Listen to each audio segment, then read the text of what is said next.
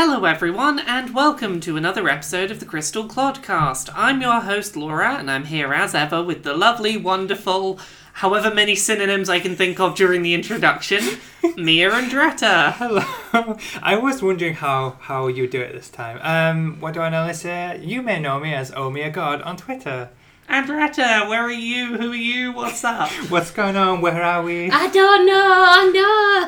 don't know, you may know me as Super Rata on Twitter. Oh, everywhere. I'm that everywhere, honestly. And today we're back with another episode of the Crystal Clodcast. So today we are doing episode 20. We will be talking about episode 93, Alone at Sea. Episode 94, Greg the Babysitter. Episode 95, Gem Hunt. Episode 96, Crack the Whip. And episode 97, Steven versus Amethyst. I believe it's, yep, those five this week.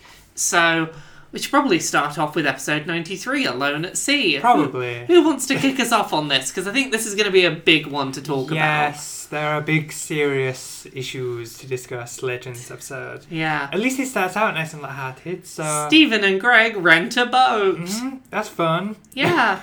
I could have bought a boat being a multi-millionaire, but I didn't want to go overboard.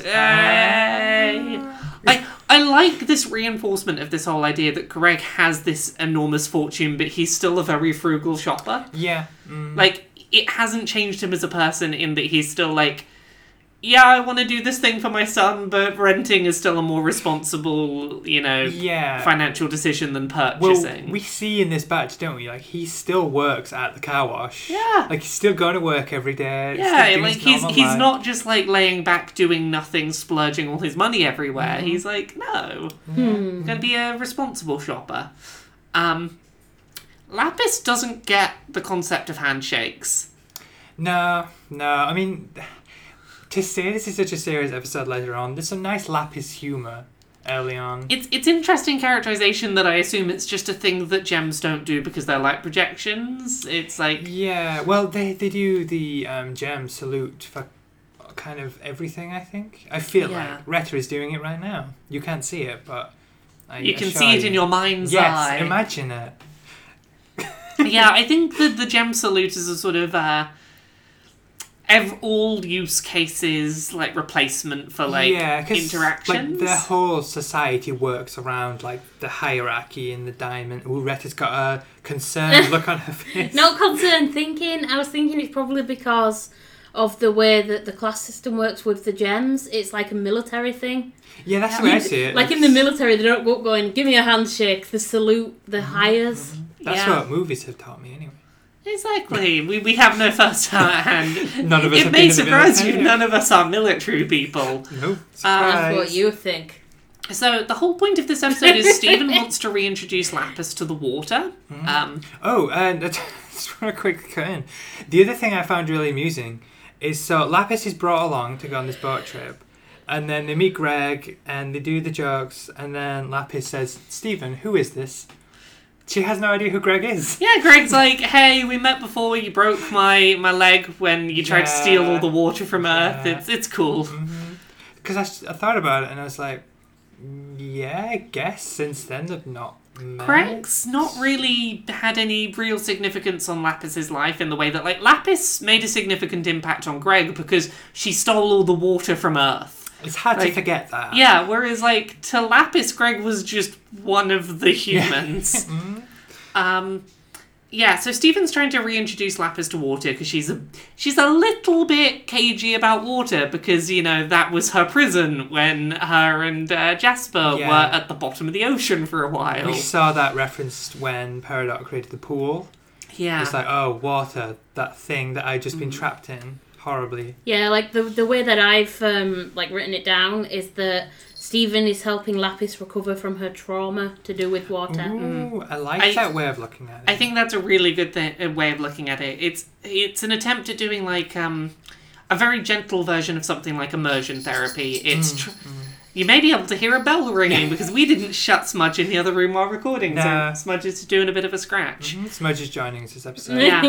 No, it's a gentle version of something like Immersion therapy, that's the one. Not conversion therapy. I hope not. This idea of like gently trying to introduce someone to the thing that they are scared of or have baggage for, etc.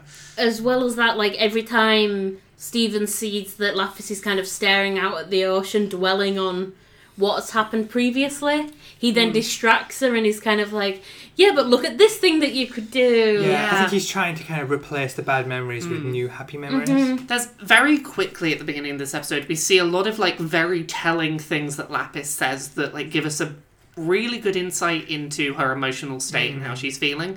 I think the first one is when the offer is made to go out on this rented boat, she says something to the effect of, I don't deserve this. She's very sort of like, she doesn't feel like she feels like she's done something wrong, like she's a bad person, like she, you know, doesn't deserve support or happiness, because my interpretation at least is that her sense of self-confidence was completely broken down by the fusion with Jasper, that she feels like she was made to feel like a terrible person, and as such she feels like she deserves nothing. Yeah, that's the way I read it. Like what the act of fusing with her and what took place on the Watermelon Island and, like, fighting the other gems, and the fact that we know that she liked part of that. Yeah. I think that's kind of really muddled her sense of worth. Doesn't she only decide to go when Steven says what the name of the boat is? Yeah, the SS Lapis or something. Little Lappy. Which is kind of pasted over the SS Misery. Yeah. Mm-hmm. So we very quickly get another example of this, like she's clearly not good in a good headspace thing, when I think it's Greg offers her the captain's hat. And she very angrily rejects that captainship. It's a very strong reaction to what's meant to be kind of playful. Yeah. I think it's because she doesn't like the idea of being in charge, because the last time she was in charge, she was pinning herself and someone else down at the bottom with the weight of the ocean. So She says as much. Like, she calms herself down and she does say, like, I'm sorry, I can't be trusted. And that's her rationale for it. But I think it's really interesting that her initial response is anger. That she clearly has a lot of, like, rage and, like, those kind of more active negative emotions connected to her feelings of the sea. It's not all sadness. There is some anger tied up in there. Yeah, it's not all passive. I think a lot of the anger will be at herself. Yeah. Because she seems frustrated that she liked the relationship as well. Yeah. Because she's kind of like, but I liked it, that must mean I'm a horrible person. Mm-hmm. So, like... There's a lot we've got to unpack when we get to, like, the bit of this episode. She's repressing a lot, I think, is Lapis during this entire episode. There's a lot she doesn't know how to deal with, I think. So, eventually Lapis starts to have fun. We have a bit of a... what is a montage where she has some fun pulling the boat horn and it's like, silly boat fun, maybe like the water's not terrible. She's starting to lighten up and it's implied they've kind of been at sea for a while. Yeah. And Greg offers to go fishing. Yeah, she's still a bit intense at this point. So Greg is fishing and Lapis tries to help catch the fish by... very seriously pulling a bunch of water out of the ocean, and Greg freaks out ever so slightly because Lapis is demonstrating a lot of power here. Yeah, it's an interesting moment because I feel like Lapis is taking it in a very practical way. Like, we are trying to get fish out of the water. We're trying to get fish out of the water. Here you go. Here's the fish you wanted. And I think Greg's fear, a lot of it comes out of this whole, the last time I saw you use water powers, you tried to steal all the Earth's water and you broke my leg. Yeah, like he's got reason to be scared of these powers. But Lapis, when... Lapis. That's her name now, Lapis. Lapis and the fish. When Lapis does that and Greg, like, freaks out a bit, when she puts it back down, she, like, blushes. And it's like she's trying to impress Greg. Because it's kind of like, you are someone important to Steven, therefore I want you to think that... I had a really different read on this. Go ahead. So the thing that I thought was significant about her putting the water back is she, like, throws the water back down. She's like... It's not a calm lowering down. She's just, like, drops it down. She's like, oh, God, I'm so embarrassed. That it's like, I've done something wrong. I messed up. That she's sort of, like, very quick to try and undo what she's done. Yeah. I took it as a much more, like, self-introspective, negative feeling rather than a, no, I was a bit shy about, I wanted to impress Greg's dad. I think it was entirely, like, I am embarrassed, I did a thing wrong, I messed up again. Yeah, I could see being either way. I was not attached to either theory, but... Yeah. So... I have to say, Steven thinks it's amazing, though. Steven does think it's amazing. Steven's like, whoa! Because they can actually see all the fish swimming around. One thing I just wanted to point out real quick, Steven gives her a glass of orange juice, and she lifts a bubble of it up with her finger, because she's using her water powers to lift up the orange juice. Oh, yeah. I think she's not sure what she's meant to do with it. She's like, this is what I do with liquids. Probably... So she kind of picks it up and is just like, Because presumably she's never actually drunk anything before. So. That doesn't seem to be her relationship to liquids, no. So I have a question for you in a second, and I'm going to lead up to it. So Lapis tries to catch a fish normally under Greg's instruction. Something really strong pulls back and forth, and it really freaks Lapis out. So my question, was it Jasper on the end of the fishing line? That's what I got. Or... did it just remind her of the pull back and forth with Jasper? Like, that's my question, is was it literally Jasper? Or did she freak out because it's just that pulling back and forth reminded her of her time with Jasper? I thought that, in a way, she might be able to sense that it's Jasper. So, contextually, with the other stuff that goes on, like, there's other things that happened to the boat that I think were caused by Jasper. And with that context, I would agree that I think this is meant to literally be Jasper. But, I don't know, my readings on this have changed over time, and I like the thought of this just being her just reminded of that back and forth pull rather than something literal. Yeah, I like that idea. It's not something that had occurred to me until you said it. But I do like the idea that her having this, like, tense... tug-of-war kind of feeling is exactly what she had mentally with Jasper. I like that. It's probably why she disliked fishing. Yeah. Like with the rod. Because it's like, I don't like the feeling. Because it's again the thing of being in charge. But it's even more literal because it's like, you've got to be in charge and you've got to be the one pulling it to make things go your way and not the other way. Yeah, so we don't know for certain one way or the other. I think from context that it maybe was meant to be literally Jasper, but I like the theory that it was just her being reminded of that push and pull dynamic. Yeah.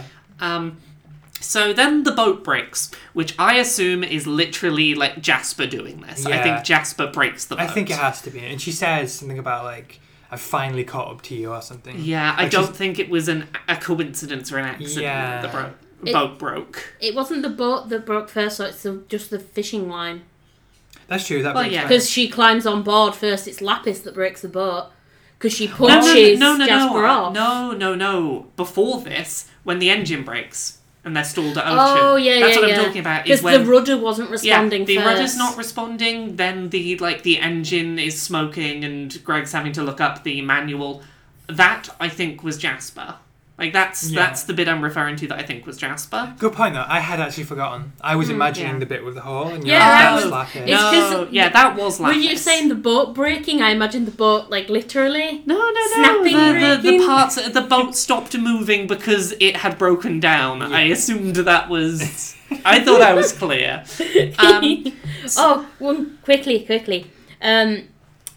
I just really like the owner's manual when Greg's reading it. Trying to fix the engine because he goes, it's mostly advice on sun tanning, and what crackers go with caviar. Yeah, it's a very kind of upper class. Yeah. This is advice for you as a new person who has a boat, or someone drive your boat for you. You're probably not going to be the one fixing it. Yes. So at this point, the boat is broken and not moving, and the storm turns grey as Lapis's mood goes south. Yeah. I do wonder, to some degree, is it Lapis's mood going south causes the storm to go grey, possibly? I think so. Because she controls water and rain and storms and everything. I think part of it is is the weather a representation of her mood? I took it that way. Yeah. When I was a little kid, I used to think that my emotions controlled the weather. Just like storm. So... Lapis blames herself for the boat breaking down, and I do have a transcript for this somewhere, because there was something interesting in the transcript, but I'm going to need you both to, vamp for a second while I find this, because one thing I was going to mention, so you thinking that you controlled the weather as a child, mm-hmm. I remember you telling me that, and then I realised how extra tragic that is, because we live in England. Yeah, and it rains all the time. Yeah, you grew up in the north of England, one of those rainy places on the planet. Okay. So... I have the bit of transcript. Moving on from that depressing side. We're going to move on to very depressing Lapis discussion. So, Steven initially blames himself. He's very I just wanted you to have fun. Everything's a mess. I shouldn't have made you come here. Obviously Steven's done nothing wrong, but he's blaming himself. The way that I've written a note on it, and it's Steven's getting distressed because he knows he can't take away her bad experiences. Mm. They are part of who she is, but Steven's distressed because he knows that she's suffering and he can't stop that. It's like a powerlessness. Yeah. He's brought her out to have a nice day and get rid of these memories, and clearly that's not working. And Lapis blames herself equally. She's it's my fault. I'm the one to blame. I'm really trying to enjoy it out here, but I can't stop thinking about being fused as Malachite, how I used all my strength to hold her down in the ocean, and how I was always battling against Jasper to keep her bound to me. And Steven says, it's not like that anymore, you don't have to be with Jasper. And then Lapis says, and this is a really big line, that's not it, I miss her. And it's a really complicated thing to break apart, this line. It's this idea of, it's difficult to break down this idea of it is okay to miss someone, even that doesn't discredit the fact you were in an abusive relationship. Mm-hmm. I've written, even if it's a toxic relationship, you can still miss the other person. Mm. We always talk about this being a good thing for kids, but when I watched this episode, I literally did not understand until I got to that line that it was okay that I initially missed my ex when we broke up, because I was in an abusive relationship and I didn't realise that for a long time, and I I got to this point years later where I was looking back and I was like, hang on, she was always manipulating me, she was really controlling, she used to physically hit me regularly and she knew I didn't like it. And I was like, was that abusive? And I was like, well, it can't be, because when it ended, I was like, oh, I missed her. I missed that person, therefore it can't have been, they can't have been that bad to me. Yeah, and I was like, there's still positive feelings involved. And I was like, clearly I was just as bad as her, because I blamed myself for not going along with how she treated me, if that makes sense. Yeah. I was like, I'm supposed to, she says that the hitting is playful and how she shows affection, so I'm a bad partner by being upset by that and not rolling with it.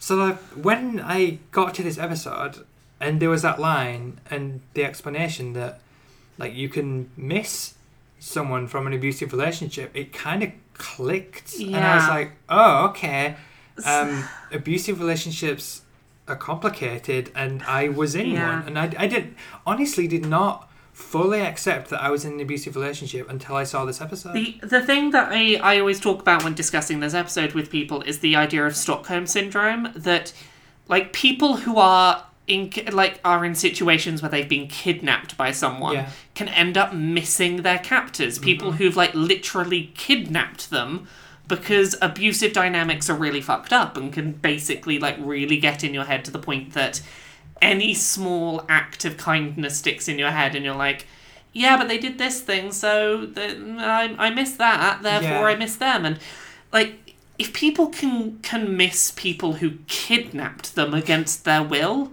I think that anyone in an abusive relationship can miss their abusive ex and still be that doesn't discredit the fact that abusive things happen to you. That doesn't... Yeah, the fact that can happen with literal, this is a person who kidnapped you and kept you locked up in a basement and you can still miss them afterwards. Yeah. Yeah, of course it can happen when you're in a relationship. But it's hard to process that. It is, and I think another part of it is, when we think about abusive relationships, it's very easy to think that it has to all be very obvious and it has to all be very physical. And I think emotional abuse is a thing too. Yeah, you can have an abusive relationship that's just entirely emotional and just entirely manipulative, and it's still an abusive relationship. Mm-hmm. Yeah. Like, I think it's really interesting the ways that Lapis explains her emotional baggage and the reasons why she misses Jasper. Like, we were fused for so long, which is the sort of the sunk cost fallacy, this idea of, well, if I stayed with them that long, then it can't have been that bad, because I'd have fled if it was that bad, surely. Yeah. Which is what I tell myself. And then it's the self-blaming of, well, I did these things, so therefore they could, like, you know, I was the bad one. Yeah. I'm terrible, I did horrible things, I broke your dad's leg, which was an accident. Mm-hmm. I stole Earth's ocean. Well, you weren't doing it to try and hurt Earth, you were just trying to get home. Yeah. You know, go on, tell me I'm wrong. She focuses on the amount of time sunk into the relationship as a reason to justify it as, like, not an abusive relationship. She blames herself for things that she didn't deliberately do, and it's like, well, I did these things accidentally, so I was just as bad as my ex, and therefore they weren't so bad. Mm-hmm. I mean, I've already said it, but like, it's brilliant because it is such a great mirror of how abusive relationships work in a way that is understandable for everyone.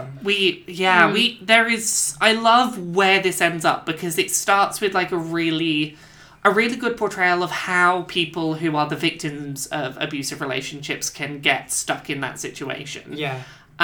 Then Jasper turns up, and this is the big old bit of this episode. So, where do we even start with this? It's clever because this is the first time we've really seen Jasper properly since her initial appearance. Yeah. And they have changed how she acts at this point. It's very unnerving and creepy how she acts. Yeah. She's no longer just kind of like the bruiser. She's now coming at it from a much more kind of strange emotional direction. If that makes sense. It's very creepy and manipulative the way she tries to play Lapis's emotions. Like, she was threatening before because of how powerful she was. Yeah. And now she's threatening because of how she's manipulating Lapis. Yeah. Because it's instead of it just kind of being, we need to do this so we can defeat him, it's like, we need to be together because it's better that way. It's better that way. On rewatching, you know who Jasper gave me serious vibes of? The Purple Man in Jessica Jones. Serious Purple Man vibes. This whole, like, I'm not going to use brute force to try and take you. I'm going to try and convince you that coming with me is for your own good, even though you're saying, no, I don't want to. Yeah. And, like, that's a really telling thing. It's like this situation starts with Steven, and I love that Steven does this. His instinct is he steps in between them, holds the shield up, and he's like, look, Lapis has made it clear she doesn't want anything to do with you. Like, just go. Yeah. And Jasper pushes Steven out the way and is like, look, this is between me and her. I always say Jasper's he, and it's not, it's female. She says that Steven is a dulled down version of Rose Quartz. Mm. Yeah, I think what's interesting here is I think Jasper tries to get Steven out of the picture because she knows Steven isn't going to stand for my bullshit. And, like, I can't emotionally manipulate Steven here, but I can emotionally manipulate Lapis, so I need to deal with her directly. Yeah. I need to be like, look, this is between me and Lapis, and get Lapis to not give Steven a chance to be part of this. That makes sense. That, like, trying to isolate her from her support network. Yeah. There's a good way of describing it. That's what I was going to say. Sorry, I didn't mean to steal your thing. No, it's okay. I don't mind. Yeah, I also saw it as a point being like, obviously we see that Jasper's priority has changed, and that before she was questioning Steven as Rose and was kind of like, why are you in this form? But now Jasper's just like, whatever. Don't care about Rose anymore. I'm all about Lapis now. One thing that Jasper says that really, like, it makes me cringe every time, which is, it'll be better this time. I've changed. We'll get there. There's some stuff we've even skipped over already. So when Steven's pointing the shield at Jasper, Jasper says, what are you pointing that shield at me for? You're pointing it the wrong way. She's the one you should be afraid of. And it's this whole, what's the fallacy that's being employed here of gaslighting, is it? Yes. This idea of being like, no, you were the one in the wrong, therefore, like, don't. Yeah. Yeah, but if anyone doesn't know what gaslighting is, it's basically where you make someone doubt their own version of reality or past events. Yeah, and... like you tell them that that's not what happened. And Jasper completely reframes the series of events as, like, you know, I've seen what you're capable of. She describes Lapis as a monster. Yeah. And it's, like, my view on this series of events is basically Lapis took someone very abusive who literally... kidnapped Lapis, tried to kidnap a bunch of people from Earth, was keeping them held prisoner against their will, and she was like, I'm going to protect people by, like, holding you down and keeping you out the way and stopping you from hurting others. And Jasper's like, yeah, but you held me against my will, so you're the real monster here. And it's like, yeah, she's holding you down to stop you from, like, literally kidnapping people and taking them to another planet against their will. Like, she was trying to protect people. You were just kidnapping for the sake of kidnapping. It's ignoring the context. Yeah. And kind of taking it completely out and warping. Yeah, it's like, happening. Oh, I just, like, put these people on a ship. You held me physically fused to the bottom of the ocean. Yeah. You're so much... It completely ignores the context of why Lapis did it. Yeah, which is that Jasper was about to attack the crystal gems. Yeah, like, she was trying to physically protect, like... a bunch of people from someone who'd already kidnapped them. Yep. It was someone who had forced Garnet to unfuse. Like, she'd attacked Garnet to the point that she collapsed into two separate people. She did some truly horrible stuff, and Lapis was like, I'm going to protect people. Yep. There's a lot of... so much nuance that's overlooked, but... No, I like how... protective you are of Lapis. Yeah. I can tell you kind of want to look after her in this situation. It's nice. So, like, there's interesting descriptive notes in the transcript here of some of the physical things that happen. So Jasper grabs Lapis by the arm, restricting her movement. Really telling thing. It's like she holds on to Lapis's arm and just, like, basically stops her from physically backing away from that scenario. At one point, Jasper clasps her hands around Lapis's and lands on her knees. She's, like, down on her knees begging. She's trying every manipulative trick in the playbook to be like, look, let's be Malachite again. I was wrong about fusion. You made me understand. Malachite was bigger and stronger than both of us. We could fly. Now, this is a really interesting one to me because Lapis could fly anyway. She doesn't need Jasper for that. This is Jasper taking something that's a benefit for her and pitching it as a benefit for them both. Yeah. It's like, oh, wouldn't it be amazing if we could do this? It's like, no, that's self-serving. That's you want to fly. Yeah. I also took it as symbolic as well. As the idea of, like, this is what we can do. We'll be, our potential is unleashed. We'll be better than we were before. Yeah. So Lapis's response. I was terrible to you. I liked taking everything out on you. I needed to. I hated you. It was bad. This is a really big thing to unpack because Lapis has every right to feel this way about Jasper. Jasper kidnapped her, used her information to kidnap others. Like, you know, she was completely, like, kidnapped and at the mercy of someone else that held her prisoner. She has every right to, you know... to want to take revenge on that person, to hate them. Like, that's not a bad thing to feel that way about someone who literally kidnapped you. Lapis's feelings are entirely justified. Yeah. And Jasper really got into her head and made her think that she was bad for feeling happy about that. It's difficult to watch. Yeah. It'll be better this time. I've changed. You've changed me. I'm the only one who can handle your kind of power. And starts walking towards Lapis, so she has to back up against a wall. Together we'll be unstoppable. I hate that I'm the only one that can handle. Yeah. Because immediately that is so many manipulative relationships where it's like, well, I'm the only one that'd ever want you, so if you leave me, you'll be on your own forever, and no one will ever love you like I love you. It is the core of, like, a bunch of my past with abusive relationships is people drilling into my head this idea of, if you leave me, and if you don't have me, no one will ever love you again. That, like, you'll be alone forever unless you go with me. Yeah. And it's a really insidious thing that can get stuck in a brain. See, I had the reverse of that, which was if you leave... This is what my ex said. She was saying, if you leave, I'll have no one else, so I need you.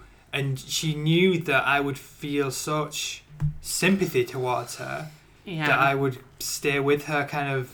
Mia, you're too nice. Because I didn't she knew that I didn't want her to feel sad, so she would be like, you have to stay with me because otherwise there's no one else, so I need you. I want to bop her on her head. Yeah, she was a bad person. So at this point, Lapis finally does stand up, and this is the really good bit of this episode, is Lapis just says no. What we had wasn't healthy. I never want to feel like I felt with you. Never again, so just go. And Steven backs her up and says, she said no, leave her alone.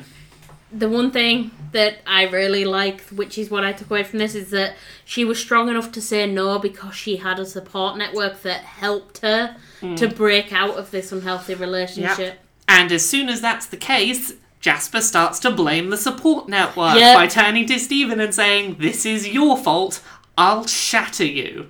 Now, I think this is really interesting. Jasper's not afraid to shatter gems. Mm-hmm. Yeah, this is something I also noticed on the Amethyst episode. Yeah. I didn't pick up on this first time. She makes threats to shatter gems. Yeah, seemingly Jasper's totally fine with destroying gems. I have wondered, is she maybe the one who shattered Pink Diamond? It's because possible. She's very, very okay with shattering gems. Mm-hmm. I don't know. It's just an interesting observation I hadn't picked up until we rewatched this. But it was also shown that Blue Diamond is okay with shattering gems. Yeah. Because in the flashback of Ruby and Sapphire first getting together, she's like, I'll destroy her. And it shows that her clenching her hand and then shattering. Yeah, so it's not conclusive by any means, but I just never picked up on her willingness to shatter gems quite until today. At this point, Jasper sort of acknowledges that she has to back off a bit and... Actually, no, what am I on about? She doesn't acknowledge she has to back off. Lapis punches her into space. Yeah, Jasper's like, okay, I'll give you some space. She walks away. No, I realised, I don't know where my brain got that from. Apparently you're gaslighting the audience. Yeah, I'm gaslighting the audience. No, Lapis just, punches a water fist through the boat to punch Jasper into next month. Yeah, I like the time this then to kind of show you that Jasper is going very far away. She's not coming back this episode. I love how no one talks either. They just kind of watch her disappear into the distance. It's a few seconds of her just disappearing into the horizon. Bye, Jasper. Team Rocket blasting off again. The boat starts to sink and Greg realises he bought a boat after all. Yeah. Lapis flies them home, but we just kind of end on Steven saying, hey, it's okay, the ocean's really beautiful from up here.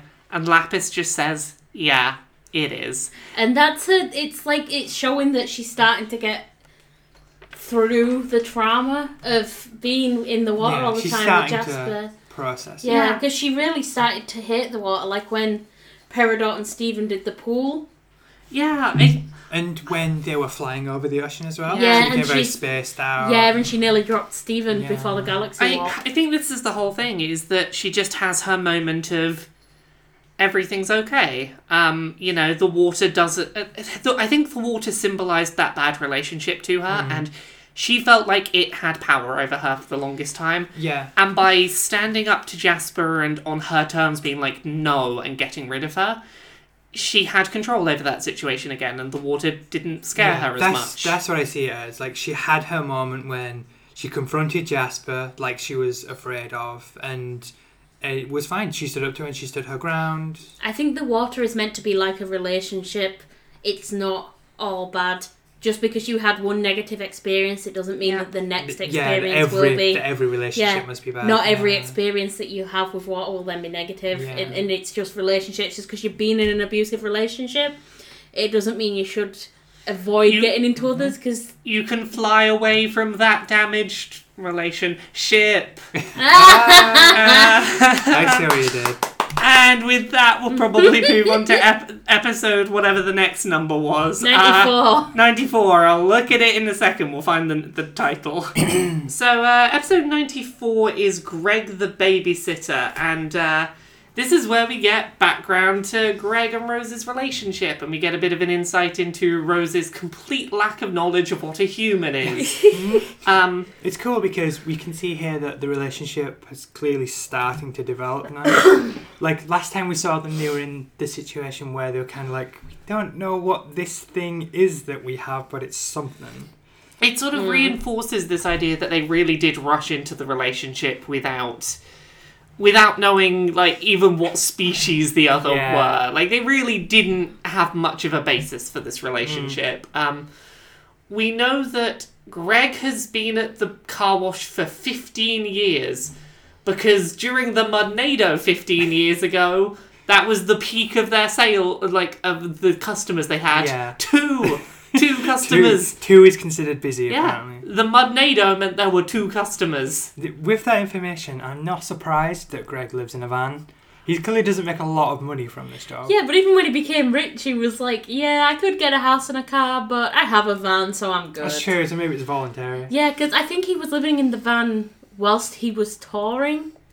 And he just kind of kept that lifestyle. I think part of it is, like, it's the one thing he's kept around of his, like, youth being a rock star. Yeah. Is the living in the back of the van. Yeah. And I think maybe to some degree it's like if he gives up the van, he gives, like, it's saying he's given up on that dream. Yeah, I have thought about that as well. Like, because he still sees himself as a musician, clearly. We sort of, like, the episode when he makes a song about Lapis. Yeah. He's clearly, like, still playing with music and stuff. I think he still likes to think that he might get discovered by a nice music producer and have to go back out and tour someday, maybe. It could still happen. Maybe. So long as it's not Farty Marty. As long as it's not Farty Marty. Various things we learn about Greg and Rose's gently building relationship during the montage of scenes we see. Greg and Rose read porn together. Yeah. Yeah, seemingly. Seemingly, they shared reading porn, which is like, well... It was The Passions of Xandar. The Passions of Xandar, yeah. That's what he has in the storage locker that he says to Steven, maybe you can read that when you're older. I'm not sure if I would call it porn, but I would say that it's maybe... It's erotica. It seems to be, fiction, at the very least, an erotica of some kind. Yeah. It's something that, like, had two people kissing on the cover and that Greg was very much, nope, you are not to look at this yet. I kind of thought of it more like sci-fi Mills and Boon. Possibly. Yeah, either way, it's a bit kinky. Let's just say it that way. We also get the origin of the bits. Because their origin is Greg being too poor to afford food and eating literal trash. That's something that I missed the first time, but that seems to be what the bits are. It's that what he could get for free. I want to point out, Greg's jean shorts are just his old jeans that he used to wear on tour. Yeah. They just got more and more ripped as time went on, so he still wears them. I think he couldn't afford to replace or repair them, so he just ripped them off into jorts. He has one outfit, basically. Yeah. So I'm pulling up the lyrics, because the song we get at the beginning of this is... a song I always forget exists in Steven Universe. I think I need a little change. Yeah, I was going to say it starts with I could never be ready for this, isn't it? Yeah. So I'm having a look. It's kind of an interesting song in that it reinforces this dynamic we've talked about between Greg and Rose before, where Greg kind of sees his role as just being the arm candy for this amazing magical wonder person. He's in the honeymoon phase where his entire life revolves around the relationship. Yeah, look at everything you are, look at everything you do. It's incredible as you and me. I guess I'm content to be on the arm of someone who is as incredible as you. And it's kind of all about this idea that, like, he gave up his dreams of chasing music because, like, I guess I'm happy just being around you instead and not having my own ambitions. He basically is just worshipping her. He's revolving his life around their relationship. That is literally what I've written. Like, and Vidalia thinks it's really stupid as well. Like, she realises how negative this relationship is, where Greg is literally just worshipping Rose, and Rose is just kind of like, well, this is a fun little thing to pass the time, and Dahlia's kind of like... It's kind of the same situation that Rose finds herself in when she, like, commits to going to war with Rose, knowing she can never go back. It's this idea... Pearl. Did I say Rose and Rose? Yeah. Sorry. Pearl finds herself with Rose, this situation of, like, I'm going to give up everything I thought my life was going to be to just kind of follow you and follow your ideals, and how that sort of falls apart when that person's no longer around. What is your life now? Now what are you going to do? Yeah.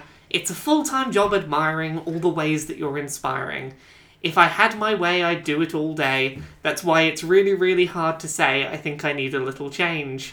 Because he can't afford to physically live. It's like, it's all good being the hippie that lives with the space rocks in the cave. Yeah. You need food. I do love the double meaning of, but like, this also... has to change, but I also literally need some money. I need money, this situation needs to change. Yeah. It's a nicely written song. There is a line in it somewhere, I can't remember like exactly what it says, but it's along the lines of, I don't think I thought this through, because I don't earn money. Like, it doesn't pay. Something like that. If I had my way, I'd do it all day. The only problem is it doesn't pay. There you go. I always did believe that love is all you need to be a happy man. Oh, I guess that may have been naive. I guess I need to eat. That wasn't in the plan. Yeah. Like, he really just kind of jumped into this lifestyle without thinking of the practicalities of, they don't have jobs that bring in money. Food is needed. Yeah, they don't need to eat. I need to eat. And I think it's kind of a nice parallel to the fact that he ends up, like, basically working to have money for Steven to eat, because it's like, Steven's not going to make money in his life. He's going to be fighting evil with the magic space rocks. You know, he could probably do with a source of income so that he can eat. And that's kind of what Greg, does with the car wash. We've talked about it before, haven't we? That, like, seemingly the money from the car wash just goes to Steven. Yeah. Like, that's kind of implicitly what's implied. It's again, a part of why Greg lives in a van. So he can afford to, like, bring up his son. Yep. So, yeah, we then get insight into Baby Sour Cream, who already has a low, booming voice. Yeah, he has kind of the mumbly kind of thing going on already. He sounds like adult Sour Cream. Yeah, he's adult Sour Cream in an infant body. So, Greg has been mooching off of Vidalia for food and supplies. It seems like she's the friend that he just turns up at the house to be like, I am hungry and need to wash my clothes, please. Yeah, it's definitely implied this happened before. Like, sit on the couch, eat some cereal. Yeah. He really does take advantage of the fact that, like, she pities my situation that I've given up my dream to pursue this woman. And her pity means I can sort of take some advantage of that and have a place to... keep myself alive. Yeah, I get the impression that he's not aware of how annoyed Vidalia is with him. Yeah. I feel he's kind of innocently just like, oh, she doesn't mind. Yeah. I don't think he's kind of like, feels that he's pushing it at all. At least that was my take on it. But I think it's just because he got to be close friends with Vidalia from Farty Marty and travelling round. Seemingly, because he didn't seem to know her when we first see her a year ago, so they've obviously developed some friendship in between. The connection does seem to be, like, both of us have, like, landed in this town, left in the aftermath of Farty Marty. Like, one's been left with a kid, and one's, been sort of used and thrown out as a musician, but it's like, they both know that Marty's a bit of a flaky nightmare. Yeah. So I imagine they probably were just venting over Marty, and that's how they bonded, I guess. So presumably this is how Amethyst comes into it later via Greg. So everything goes back to Marty, really. Exactly, because, like, Greg here sees the trailer for Little Butler. He presumably invites Amethyst to watch Little Butler at Vidalia's, because Vidalia has a TV and there's no TV in the cave. And that's how Amethyst meets Vidalia? Yeah, that's how I see it. Yeah. I do like that, how, like, showing the trailer, like, Little Butler's upcoming kind of gives us an idea of where this falls in the timeline. Yeah. Like, we know that he has a friendship with Amethyst through watching that show, so therefore the friendship can't have happened yet. Yeah, exactly. So, Vidalia's babysitter's not turning up because her hamster died. Vidalia does not see this as a valid excuse for a 12-year-old not to babysit. No, it's a death in the family. Yeah, a hamster does not count. I think when you're 12, a hamster counts as a death in the family. Yeah. It's upsetting when you lose a pet. Yeah. So at this point, we get probably the biggest allusion forwards to something in the series we've had in a while. Mm-hmm. You better hope your space girlfriend's magic can bring people back from the dead if anything happens to Sour Cream.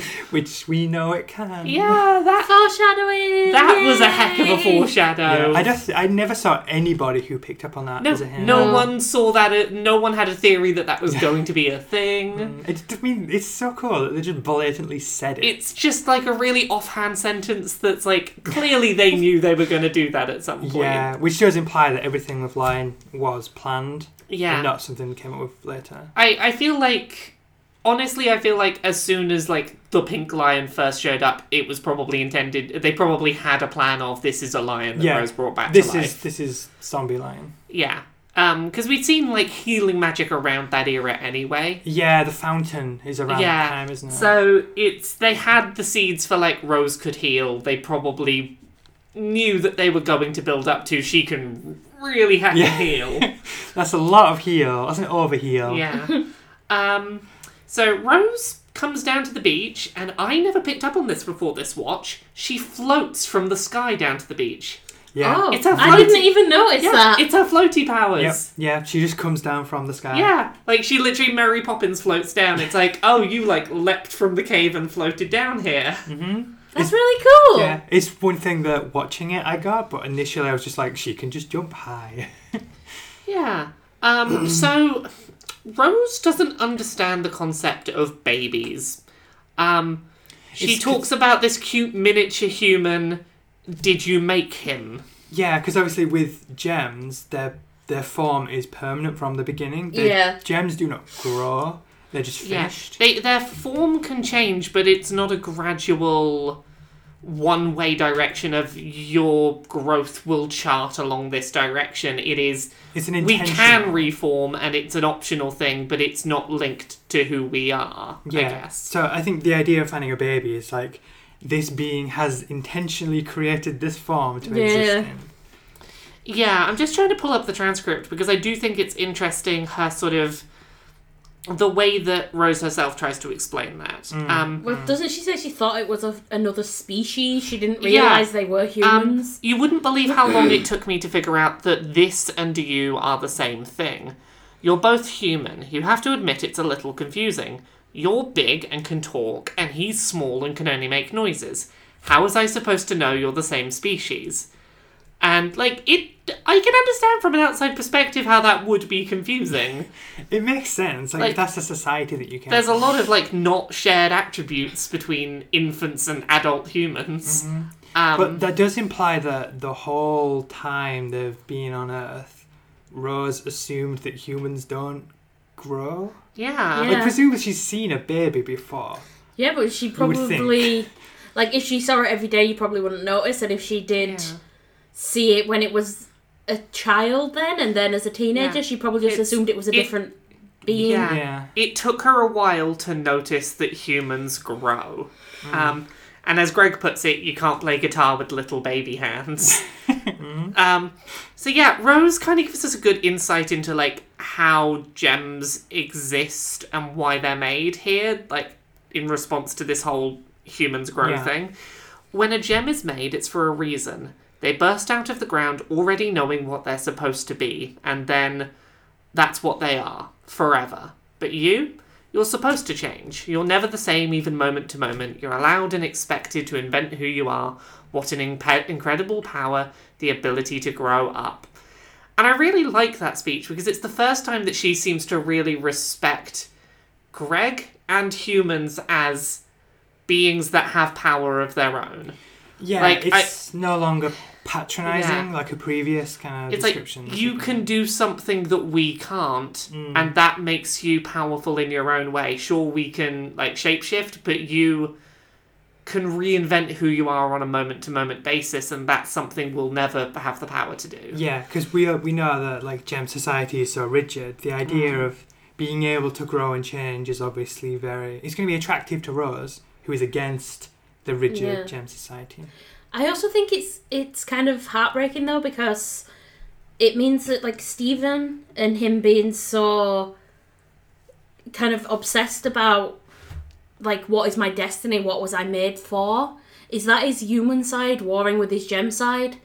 Like, I was clearly made for a purpose, what is that purpose? But as a human, he doesn't have that purpose. I never thought of that, but it's a good way of looking at it. Yeah, that's really interesting, the idea that he's... Part of him feels like he's supposed to have been made for a purpose, but he wasn't. Yeah. And that contributes to his sort of lacking of purpose. Yeah, and that's why he's constantly like, but I must be here for a reason. Like, he spends ages, like, watching the video his mum had sent him, going...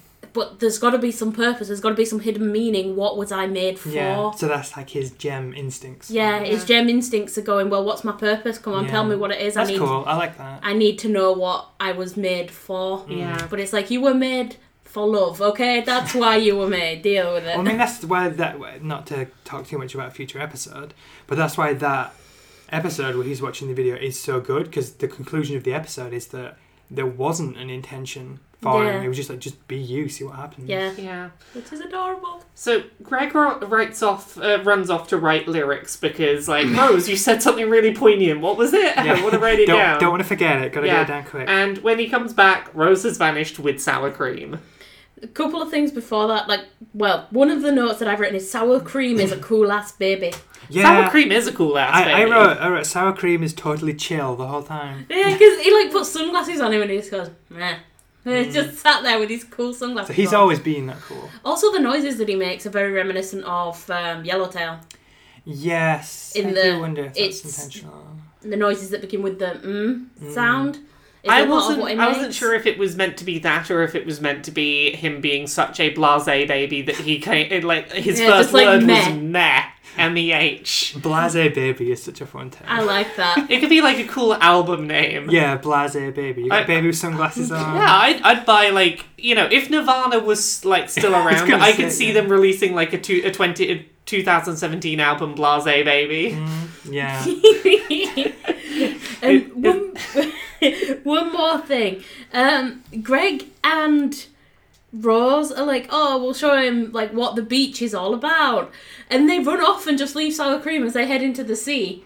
Well, they literally, I know your criticism there, but they do, like, spend 25 seconds maybe at most running to the beach, paddling in the water and running back. Like, it's an empty beach, and they sprint to the water and back and go, hey, baby, you're still there sat up against the umbrella.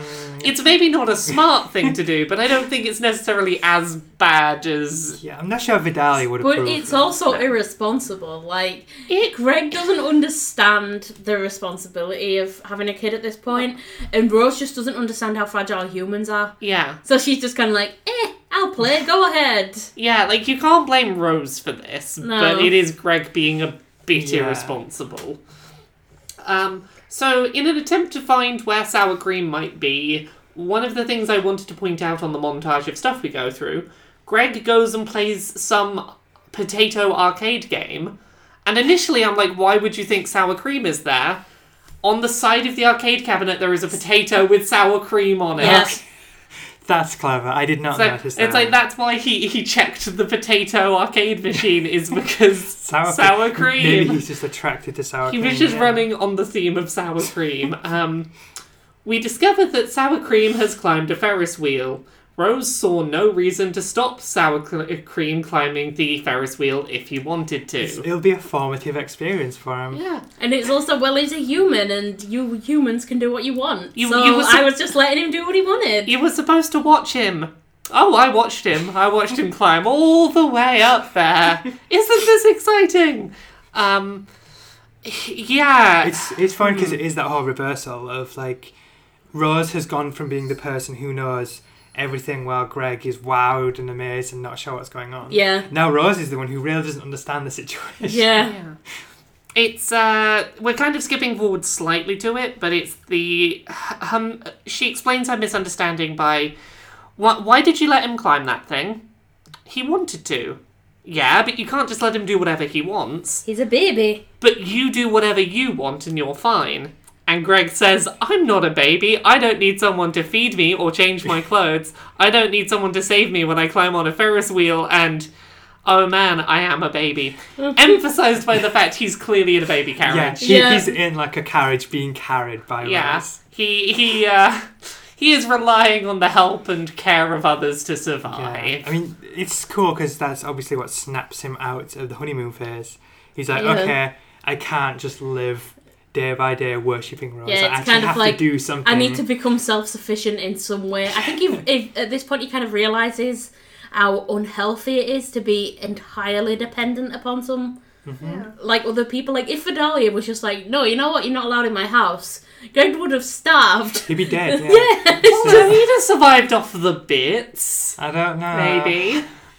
But yeah, no, he decides he has to grow up, he gets the car wash job, and he writes, let me drive my van into your heart. Or at least... let me drive my van into your wash is what he says. Let me drive my van into your wash. So that's the origin. Yeah.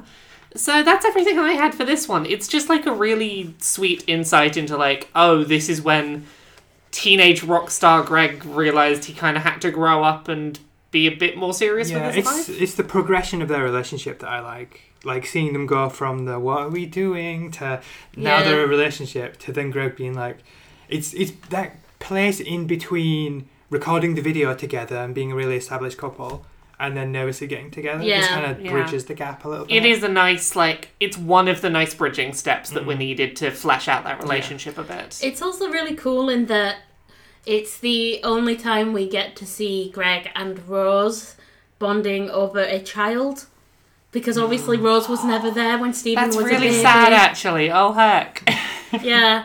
So, we don't know what Rose would have been like with Steven as a baby. Oh, because she was never there. I hope we get to see more of them babysitting Sour Cream just so we get to see more of what they would have been like as a pair of parents. Oh no, feelings. Quick, let's move on to episode 95, Gem Hunt, and run away from the feelings. This is Connie's first mission with Pearl. Her parents know that she's going on this mission. Yeah, I found that a bit of a stretch. So...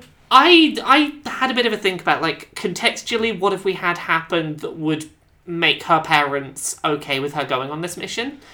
And the explanation I came up with in my head was Connie saved her mum from 2 Gen Mutants in the hospital. Like, if nothing else, her mum has seen that she knows what she's doing and has been training seriously and, like, is taking this deathly seriously. Also... Connie's parents have met Steven's family. Yeah. So, they know that Steven's family is all crazy magic gem ladies. They've met Pearl, and they know that Pearl, if nothing else, is very, very, like, responsibility driven and wants to make sure that the kids are safe no matter what. So I can... It did strike me as odd the way it did for you initially, but... I feel like there is enough narrative context to justify, like, them maybe giving this a go. There was also a thing in Nightmare Hospital where Connie's mum says, I don't like all this lying has to end. Like, I will let you do these things, but you need to be able to tell me when you are in over your head. That's a really good point, is that, like, a big part of her mum's ending of that episode is... look, this magic stuff is scary and overwhelming, but I would far rather you tell me what you're doing and be honest with me than feel the need to hide it. And that does nicely contextualise why Connie didn't hide it from her parents. Yeah. She's like, look, I'm going with Pearl on a mission. I'm telling you that I'm doing this. I'm not hiding it from you, therefore don't, like, stop me doing it. So it's kind of like a compromise. Yeah, basically. Like, I'd rather you tell me and I kind of sign off on it than you sneak off and do it anyway. Yeah. So that if something goes wrong, I at least know what's happening. Yeah, I still feel like Connie probably would have downplayed the chance of running into monsters. She'll have been like, oh yeah, we're just going to go looking. She'll have downplayed it, but it's nice to see that she's able to be honest about the fact I am going on a mission with Steven and the gems, and that her parents didn't automatically shut it down. Yeah. So, like, I like that as a bit of, like, it's off-screen development. Mia has such suspicious eyes on. Yeah, like, no, it's fair. I was, like, totally dubious of that reasoning myself. And, you know, I think there is setup for it, but it does feel a bit left field when it happens. Yeah, I see the logic behind it. I still think it's a little bit stretched. That's fair. So... The one condition of her going on this mission is that Steven has to take lots of pictures of her first mission so the parents can see everything that went on. Yeah, it's how, like, your child's on a school trip, so, like, take lots of pictures. Show us how your mission in the snow went. And Connie says that her mum sees all her pictures. Yeah. And I'm like, that's not entirely true, because in quite a lot of the pictures very... early on, there's pictures of her and Steven, and she's either not wearing the glasses or the glasses are hooked on her shirt. But she made it clear that she can't see anything when she's not wearing her glasses.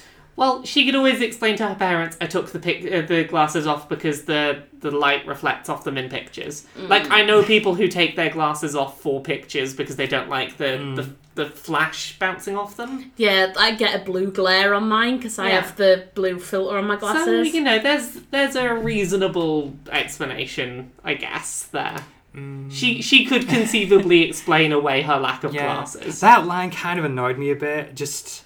Does like it just... It feels like controlling parents. Yeah, like, come on, give us some privacy. But it's also... Steven wants to do it because it's Connie's first mission and he wants to picture memories of it. Yeah. Oh, yeah, I'm sure a lot of it is... Which is adorable. I think it was meant to be take a couple of pictures and Steven's like, nope, this is my chance to be a photographer. Yeah, photolog the entire thing.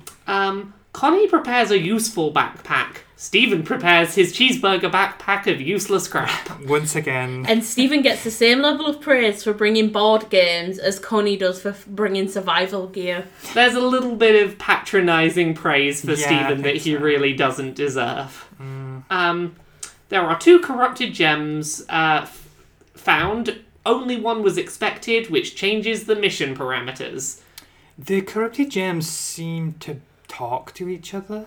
Did anyone else get that? I did. Seem able to communicate. It looks like they stop and kind of come to an agreement and then leave. Yeah, but Centipeedle and her 2 teammates, they go in and they're like... Well, I mean, obviously animals communicate non-verbally. So. Yeah. I don't know if it's a language with specific words, but they seem to be able to understand intent and work together as a pack. Mm-hmm. Yeah. I have to mention Pearl's actually being fun at this point when they go on the mission because she goes, who's your favourite gem? And they go, Pearl. And she's like, I know. It's cool to see a bit more lighthearted. Up until the discovery of that second corrupted gem, she is very sort of like, we can handle this as a trio. I can be a bit lighthearted because it's not the worst thing. When plans change on her, suddenly it's like, oops, better get serious. Yeah, isn't there a line about, like, don't tell Garnet? Yeah. I took that to be an interesting telling line. Like, I think she's trying to... Don't tell your dad. Yeah, kinda. It's either that or, like, don't tell your mum. Like, this never happened, okay, shh. So I don't want to get told off by the responsible parent. Pearl's initial response is she wants the team to turn back. And Connie definitely fights for, me and Steven can be a successful pair. We know what we're doing, we're prepared, we can go and do this. So... Pearl's compromise is, yes, you 2 can be a team, but if you find the monster, radio me and get me over here. Don't try and fight it yourself without me. Yeah. Connie seems to be like an end-of-the-world truther. Yeah, what did she say? Something about, like, the punishing... Humans causing their own demise is what I've written. Yeah, I don't have the transcript up for it, but she definitely talks as if she thinks the world is, like... imminently falling apart. Like she needs to be prepared for practical reasons. This isn't just an enjoyment thing for her. Yeah, because doesn't Steven kind of say, why do you have all this stuff anyway? And she's like, oh, well, blah, blah, blah, blah, blah. Oh, here it is. There we go. I like to be prepared. When civilization collapses and this world ends, I need to be ready to rebuild the new one. It's like, yeah, you know, homeworld, yeah, that would be crazy for humanity. And Connie's like, no, forget gems. Humans are already starting their own demise. Peak oil, Steven. How do we handle the terminal decline without alternative energy sources? Well, she ain't wrong. She's not wrong. We are depleting this planet's natural resources at an alarming rate. Mm-hmm. That is We're like, we don't need the diamonds. We can do that shit ourselves. Yeah. Thank you very much. We will destroy Earth and turn it into a husk on our own. Go humans! Yay! We also get kind of an explanation of what corruption is and isn't in this episode. Yeah, because Connie asks, like, about the gem shards. So these corrupted gems are like wild animals. Just a bundle of fight or flight reflexes and survival instincts. And Steven questions that, and I think a lot of that comes down to his having seen Centipeedle re-healed to the point that she could write and draw art, and that clearly there is still... like a sentient being in here that's not just animal reflexes. Yeah, it's not just feral. Yeah, because he describes it, they're like that now, but before they were different. They used to be normal gems like Pearl, Amethyst, and Garnet. They had thoughts, feelings, friends. I don't really know how the corruption works. It's like they're sick. They don't remember who they used to be. Maybe they don't even know how to look like themselves anymore. And I got a real sense from that description, and I don't know if either of you got a similar feeling. It feels like they're describing corruption in a similar way to degenerative mental health conditions. Yeah, that's the vibe I got.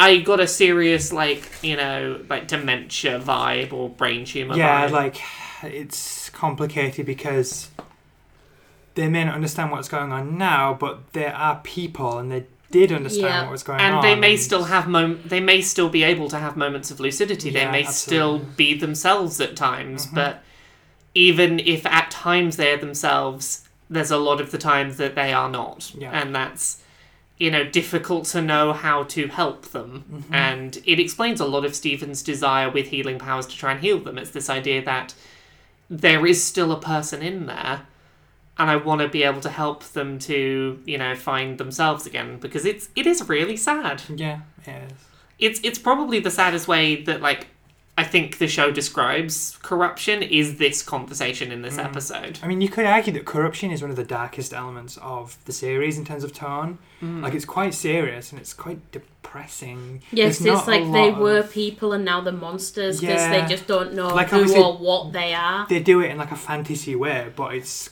quite a grounded and depressing topic. It also explains why they change form when they're corrupt. They don't even know what they look like anymore. They don't remember what they look like. Yeah. That is so sad. Yeah, so when you're all just a bunch of instincts, you'll feel animalistic, and that's why a lot of the corrupted gems look like beasts rather than... because we know that gems have a conscious element of how they form themselves. Yeah. So with no thought and just feelings, they just come out as these monsters. Yeah, and it seems to be like automatic anyway, because like with Centipeedle, when Centipeedle reforms, when they've been popped, they immediately reform into Centipeedle. Well, there is that bit in there where like the first time she turns into something, she turns into like a humanoid silhouette and then turns back. It's like she kind of instinctually she was like, wait, I look like this, so what was it? It's almost there, oh, it's gone. Yeah. And then she's back to being stuck in what she is. That's a really sad way to look at it. Yeah. So we find a muddle of humanoid and monster tracks, and Steven and Connie's guess is that maybe the corrupted gem is turning back and forth, that maybe it's fighting to try and become humanoid again, maybe it's not fully corrupted. Yeah, as an audience, this is what we're obviously supposed to think. Yeah, and I think on the first viewing, I was willing to go along with this. Yeah, on the second viewing, knowing that Jasper's around, it's like, okay, it's very clearly that was Jasper's tracks. Mm-hmm. But they do a good job of having a plausible reason other than Jasper. Yeah, Jasper wasn't the thing I first went to when I watched this. Yeah. Steven wonders if he could cure partial corruption, possibly foreshadowing Jasper. Because, like, this is the first time that Steven has that moment of, if I could find a gem who had only recently corrupted or was in the process of corrupting, could I heal them? Could I heal them before this becomes permanent? And I think it's really interesting that Jasper turns up in this episode where Steven's wondering that, because, like, Steven does try and do that for Jasper, this whole, if I can find a gem partially corrupted, can I stop it? It's the whole thing we talked about before, like, Jasper's redemption does seem like a story that's going to happen. Oh, yeah. Well, I feel like Jasper's going to be the first gem that Steven, like, uncorrupts. Yeah. Mm-hmm. Well, I think a lot of it, like, with the corrupted gems that are going around, they have been that way for thousands of years now. Yeah. So... the damage may, like, be harder to reverse the longer time goes on. The, like, longer they're exposed to being in that way, they might relate more to that form than their original one. I could see that playing into White Money. And I think that might be why Steven may be able to help Jasper if they get corrupted. Yeah. So they find the gem mutants, and Steven tries to appeal to the gem mutant. And I think a lot of that comes down to the fact he knows that Centipeedle could be reasoned with, because Centipeedle, upon first meeting, was a gem mutant, completely gem mutant, and Steven was still able to reason with them enough that, you know, they could help break into that cave and everything, and like, protect from the seagull. He knows that there is some level of sentience, even if he can't undo the corruption. Yeah, I also think it's him being optimistic, like usual, like hoping and believing that the best outcome is possible. Yeah, he hasn't. Just because this gem has lost their sense of personality, doesn't mean Steven's completely given up on the idea that it's worth trying to communicate with them. Real quick, just before that, when Connie and Steven are inside, like, the tree trunk. Oh, yeah.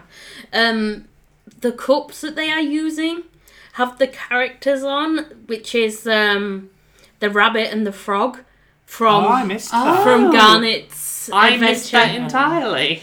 That's cool. Yeah, I noticed that and I was like, that's really cool.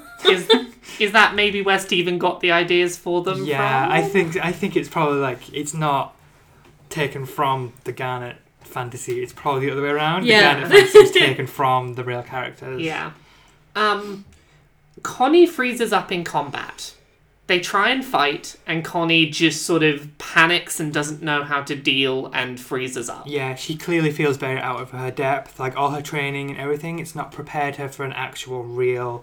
danger when she's not got that backup. Everything she knows practically doesn't, like, it's the thing that you see in a lot of... I'm trying to think how to describe this. I've been experiencing a similar thing with roller derby recently, where I know how to do, like, derby stops where you sort of do a 180 degree turn and then slam on your toes to stop very suddenly. I can do it in isolation. Like, if I'm just skating back and forth and I have a second to think about it, I can do perfect derby stop every time.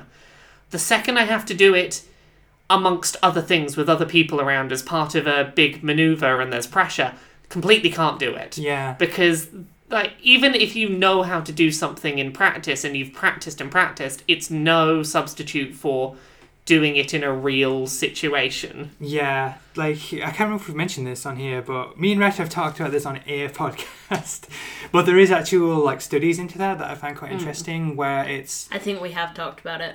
It's something like, if you're doing a task that you think you're good at and you practice it and you're okay at it, if people are watching you, then you will perform worse. It's like a fact. But if you know that you're really good at it. If it's something that you are 100% certain, like, I've got this, I've nailed it, I've done it a million times, when people are watching you, you actually perform better than if you're doing it by yourself. I find that interesting, because it kind of goes with the whole, like, you know, practice makes you better. The more you do it, the more, like, even having an audience, you're still fine with it. But... on another note, it also reminds me of Amethyst, when she's not taking it seriously enough, basically, but the way that it kind of works, she's like, yeah, but it doesn't matter how much you train, that is no substitute for actual fighting in a combat situation. I think there is something to that you can't just practice something in isolation, you have to practice it in context, because... Like, you need to get over the mental block of, I can't do this in this context. Yeah. Yeah, I think the real answer is somewhere in the middle. Mm. Like, you need real experience, but you also need that practice and that foundation. I think that's the thing, that they need the best of both worlds of their, like, mindsets. It's like with Steven when he was first learning how to summon his shield. Mm. And, like, Pearl was like, oh, you need to do all these things, you have to think about everything, and Amethyst was like, don't think at all, and Garnet's like, well, I just summoned the power of everything, and Steven was just like, this is not helpful, like, you're all saying completely different things, and I do not know what to do. You need to simultaneously think really hard about it, and also not think about it at all. Yeah. Jasper defeats both of the gem mutants, and just takes them with her. This is our first hint at Jasper trying to build an army. Yeah, she's up to something. Yeah. When Connie eventually, like, uses the radio, calls Pearl, Pearl turns up, everything's fine. Connie considers herself as having lost. Mm-hmm. Because she froze up, couldn't fight, couldn't do it, everything went wrong. I think in her mind, her first mission was going to be much more heroic. Yeah, and Pearl is really positive and reassuring. Her response is, no, this was a win. The agreement was that if you found the monster, you would call me, and you did, and everything was fine, and we're okay, because you called me. Yeah, I think it shows a more kind of mature and... I'm trying to think of the right word. Like, she's taking their feelings into account more than I think the Pearl of episode 1. It's more parental. Yeah, that's a good way of putting it. I think if this was Pearl back in episode 1, she'd have been much more practical and been like, yep, you screwed up. Oh, yeah. Well. But Steven did the same thing when he was first learning. Mm. Like, on Steven's first mission with the water tower, I think it was, or the moon tower. Yeah, I don't know, there was a little statue. Yeah. And he basically fucks it up, everything goes wrong, and the place is destroyed because he forgot in his haste to bring everything, he forgot the thing he needed. Mm-hmm. And, like, Steven failed so many times before he got a successful mission, because that's why we end up having the training episode, because Pearl accidentally points out, and she was like, yeah, but it was an easy training mission. We wouldn't have sent you on it if we didn't... if we thought it was important, we wouldn't have sent you. And it's that kind of thing. It's something where it's like, it's not 100% important, it's just something that needs to be done at some point, so we'll bring you along for it. But at the same point, like, that was very careless of Pearl to admit that. Yeah. But here, she avoids saying anything careless. Yeah. She's much more aware of that. I think she's kind of learning. I think it's the whole thing...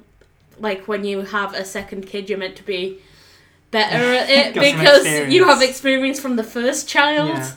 Yeah. I think to a certain degree she's learning that long term, if you want someone to improve, you need to praise the things they're doing right rather than get them fixated on the things they failed at. Yeah, and that there's a certain degree of, you were asked to do a thing and you did that thing. Let's not focus on the things that you tried to do and failed. You did the thing you were supposed to do, and that's a win. Yeah, positive reinforcement. And to be like, you haven't... Like, you may not have done what you thought you wanted to do, but you did what your aim was, and that's a good thing, and we're going to praise that. Mm. And she probably will have been thinking in the back of her mind as well of Steven, when he was told that he couldn't heal his dad's leg because his dad pretended. Yeah. And it's like, so negative... reinforcement. Yeah, because everyone was like, well, we all know your powers are, you know, fickle. It's, temperamental, yeah. Yeah, like, there wasn't a certain thing that it was going to work anyway. And that kind of negativity is what really set Steven back quite a bit with his power. So I think she's also kind of like, I don't want to mess up Connie in that way. Yeah, I never thought of it that, but it's a good way of looking at it, being like, Pearl is intentionally training Connie differently to the way that she trained Steven. Yeah, because it's like, what works. Right, that went horrible last time I did that, so I'm going to do it differently this time. Yeah, I like that. Well, one thing that I just want to mention really quick, I wondered when Steven takes a picture of Jasper on the phone while he's inside the bubble, why the hell is the picture not pink? It's normal coloured. The bubble is...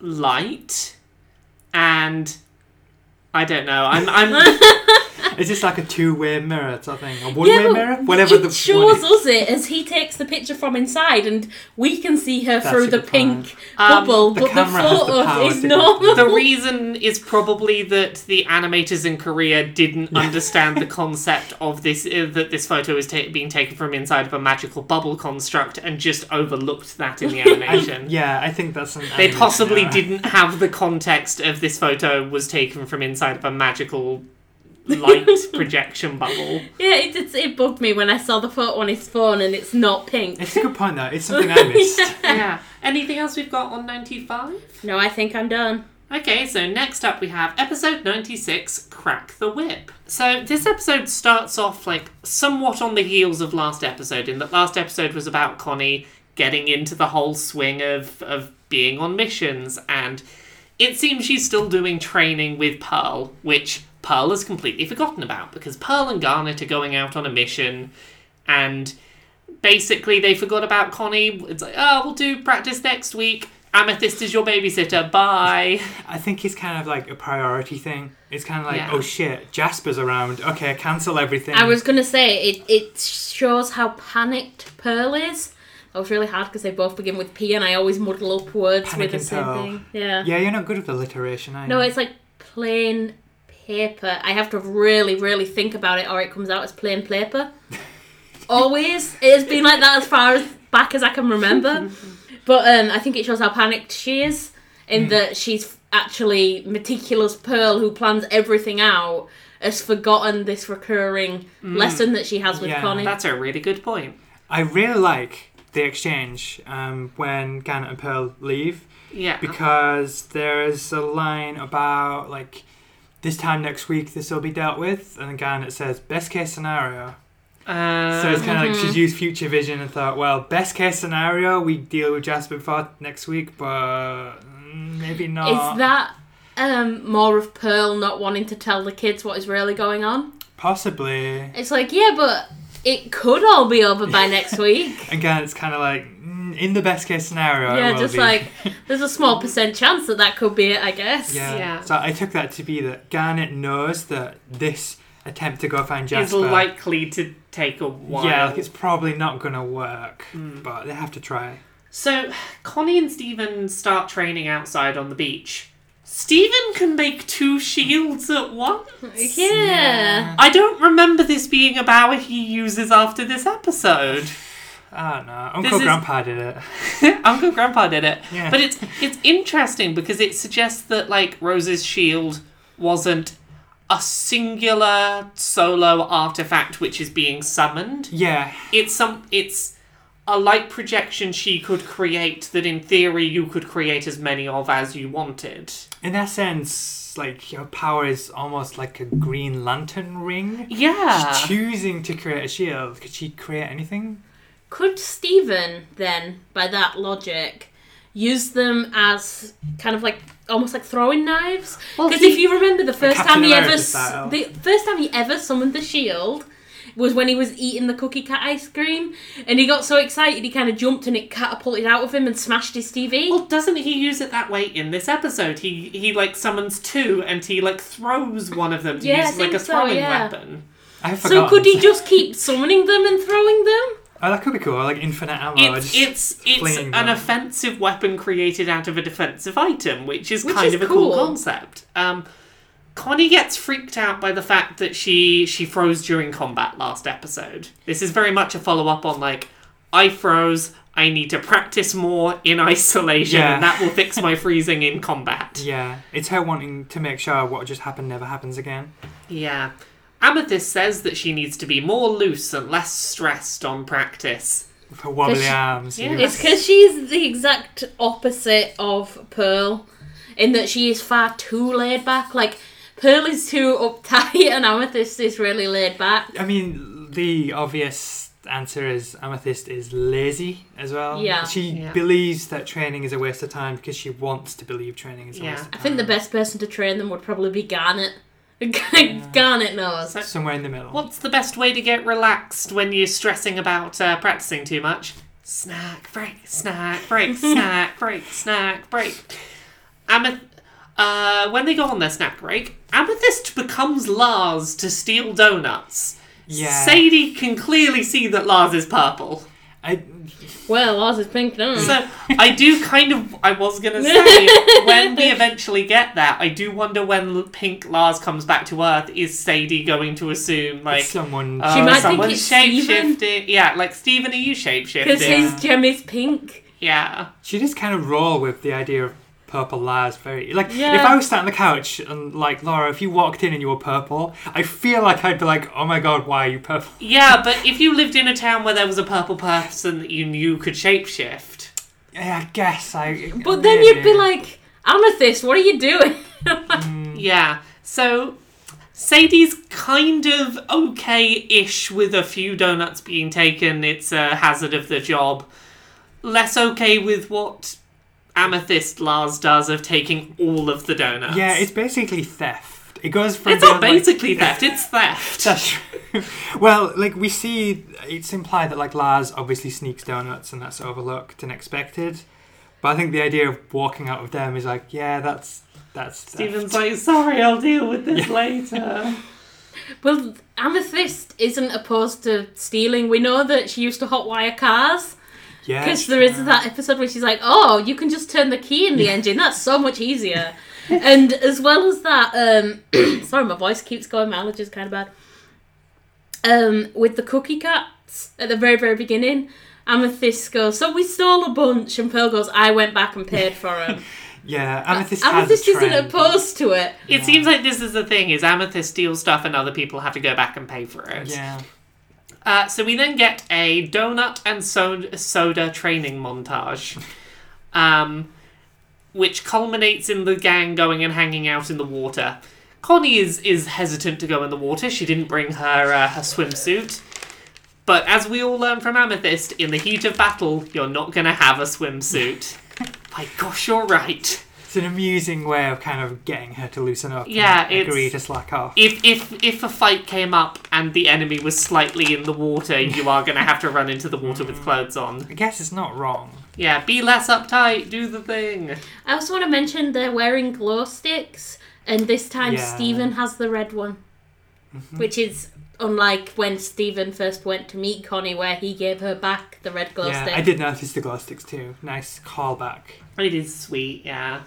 As they're all having fun on the beach, Jasper's mutants turn up, just climb out the water. Yeah.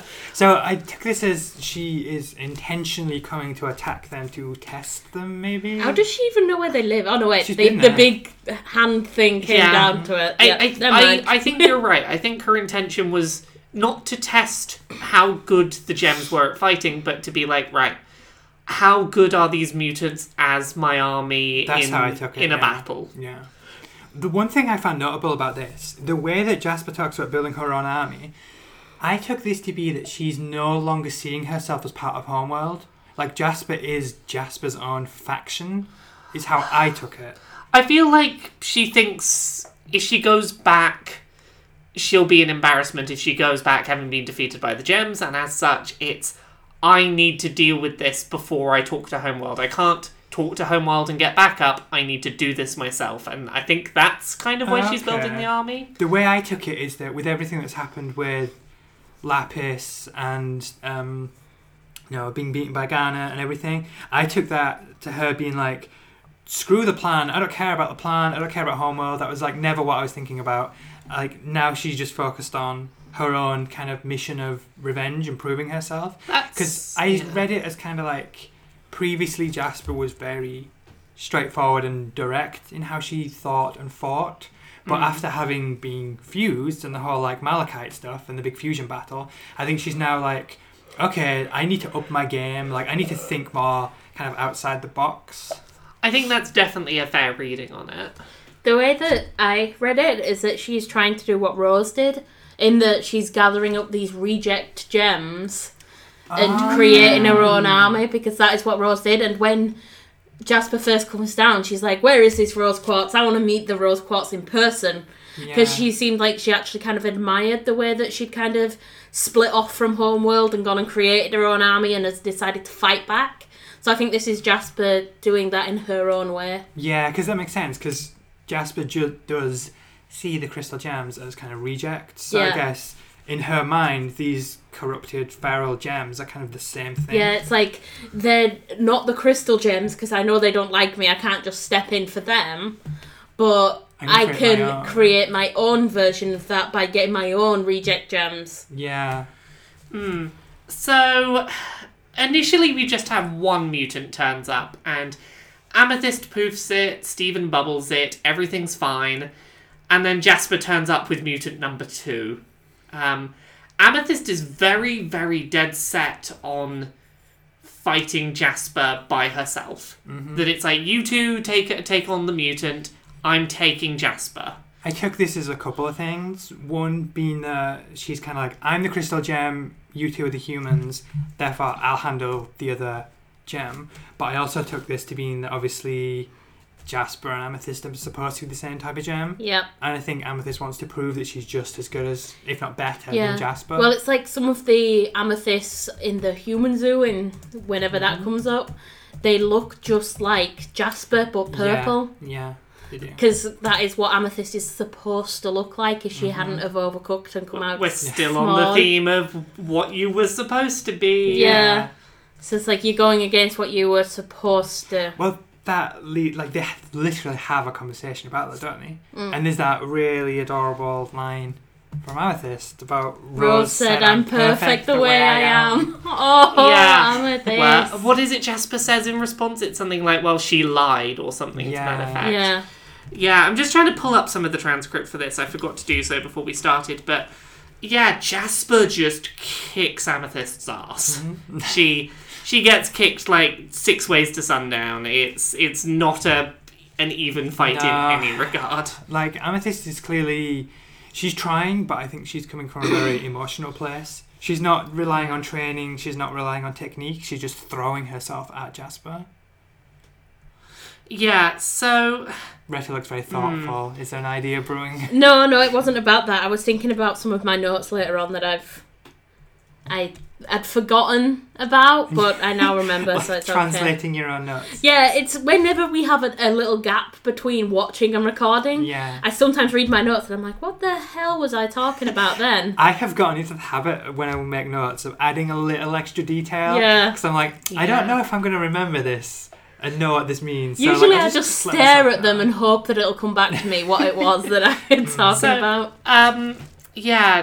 Jasper doesn't want to fight Amethyst. In her own words, "I came here to fight Rose, not some runt." She clearly has no... I think she has no interest in fighting Amethyst because she sees Amethyst as so below her. It's like, Amethyst, it's like, you aren't worthy of my time. Mm. Yeah. It speaks to the high opinion that Jasper has of herself, as well as the low opinion she has of Amethyst. But it's because from being created, from being born, and I was like, it's a gem, doesn't work like that. But from being created, it's always, you are better than all of these below you, but you are worse than these above you. Okay, I found the thing that she says in response to, like, Rose says, "I'm perfect the way I am." Then she has low standards. Oh no, that's much worse. That's horrible. She's when she's kicking Amethyst's ass, she says things like, "You're not even trying. Is it because you know you're already a failure? You're a quartz soldier like me, but you're not like me, are you? You're small. You're pathetic. Are you this desperate for troops, Rose, that you keep a defect like this? You could have been me. What are you instead? Just a joke." Quartz gems are meant to be really tall then, just quartz in general, because Amethyst is supposed to be tall. Jasper is also a quartz gem and is tall. Rose is rose quartz and she was also really tall. She was like the same quartz is tall, it seems. Yeah. So Steven should also be really tall, which will be one of the reasons that Jasper looks down on Steven.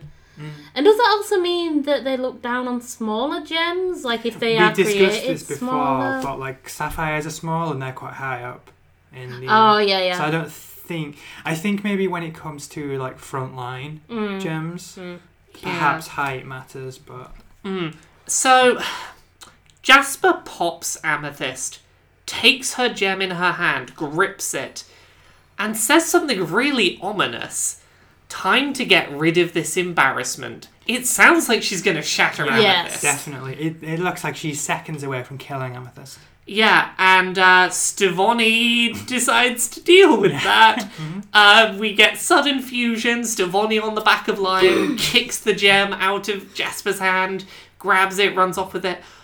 I love Stevonnie on the back of Lion. It's, I want this to be every Steven Universe fight from forever onwards. Calling back to the glow sticks, Steven had a red one, Connie had a blue one. When they fuse into Stevonnie, both the glow sticks are now on one arm, but it is like Garnet's gems, which is blue and red. Yeah, that's really cool. Because they had them on opposite arms. Connie's was on her right arm and Steven's was on his left. Whereas when they fuse, they're both on the left arm, but it's... Threat has been detected. Thank you, antivirus, for blocking... Global Fantasy Net JS script piffment Trojan. Well, thank you.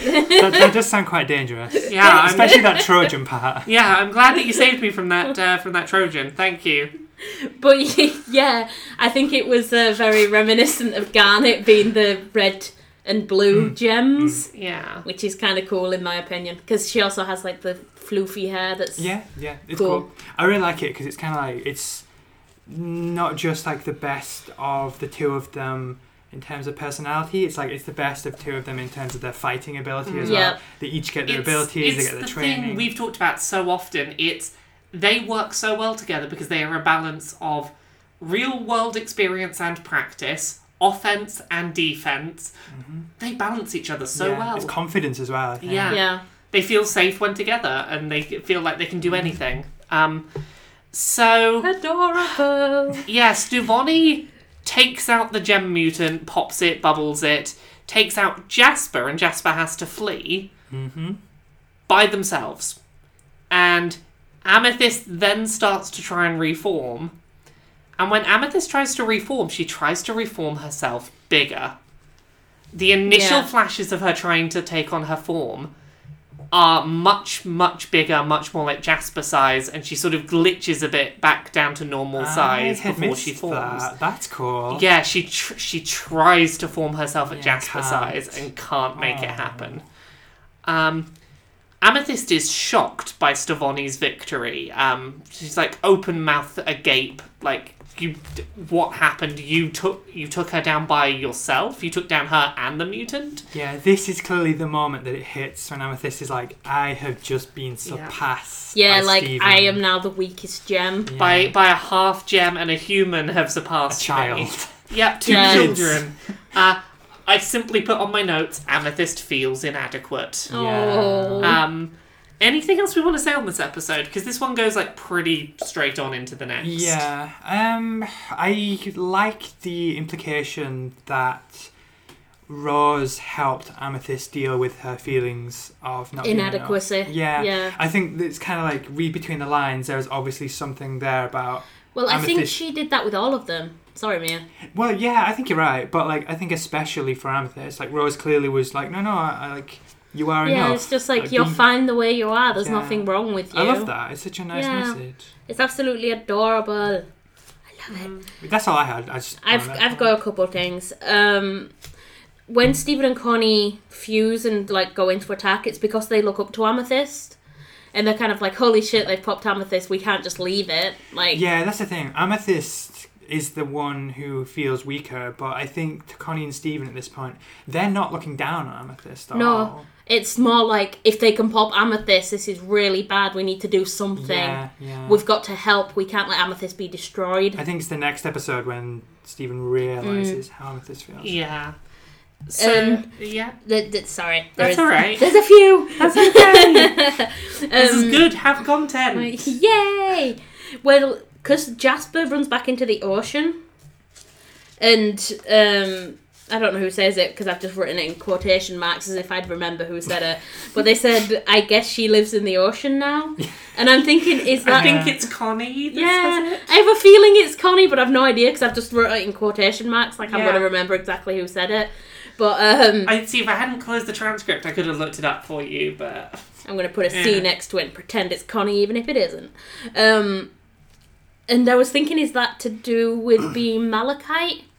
No one could find them at the bottom of the ocean. She get used to it. I was just imagining a kind of Little Mermaid scenario, for, like living with the fish, like singing under the sea. I didn't see it quite like that, but I really liked that. Mm-hmm. Yeah. And with that, our next episode is episode 97, Steven versus Amethyst. Ooh, what an ominous title. So, again, this episode sort of runs straight off the back of the last one. Steven comes back to the temple very excited about how they beat Jasper. Garnet, I've written a note here and I'm going to have to look up what she says, but apparently Garnet knows that Amethyst reformed.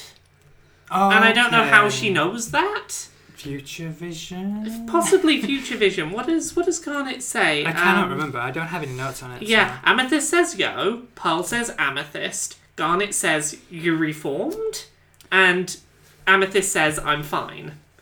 I didn't notice anything different about her visually. Yeah, so can Garnet... Are you okay? Yeah, I was eating in between episodes, just... I choked on it, but I'm sorry. Choked on a Nutri-Grain. This episode was sponsored by Antivirus and Nutri-Grain.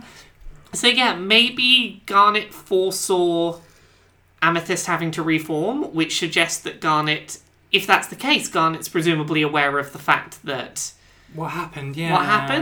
I don't know. It seems an odd little exchange that I don't know how to explain or what to make of. It could be that Garnet knows Amethyst so well that she can tell that there's something different. She can tell she's... It might just be there's a difference that we, as an audience, didn't notice that... She picked up on, like, mere humans cannot tell. Yeah, if we looked at them both side by side, we could probably, like, I suspect we'd be able to pick out differences that are what Garnet spotted. But... I thought you said mere humans, as in your name, humans. Yes.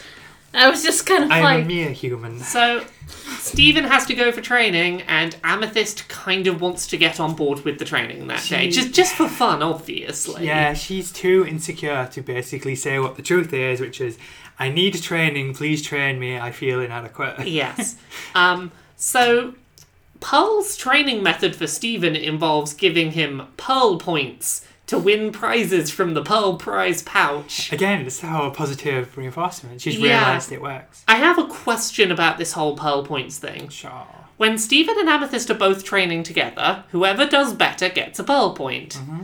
When Steven's training by himself, how are Pearl points awarded if it's not a competitive task? Maybe it's normally Steven and Connie. Possibly. I'm wondering, does he just automatically get Pearl points for completing the task? I feel like Steven is the type of kid that would not question the kind of problem of the system where he's not competing against anyone. Yeah. He would just be like, yeah, I did it! Because we've definitely shown it here as, like, you get awarded a point for winning, but is he just getting winner points for taking part? Are Pearl points participation trophies? Possibly. Oh. Those millennials. Damn millennial Steven. So Steven is faster than Amethyst. Pearl assumes that, you know, that Amethyst just let Steven win. Mm-hmm. Steven wins the combat trial, and Pearl's like, don't go too easy on him.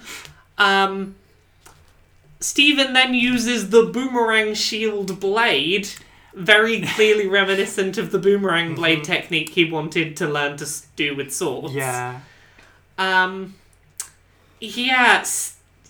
Steven wins every round of the competition, and this just reinforces to Amethyst, she is no good. Yeah, like, Steven is better than you in every way. It's just, ouch. Steven picks up on this pretty quickly. Well, Pearl ends up being really mean without even realising that she's being mean.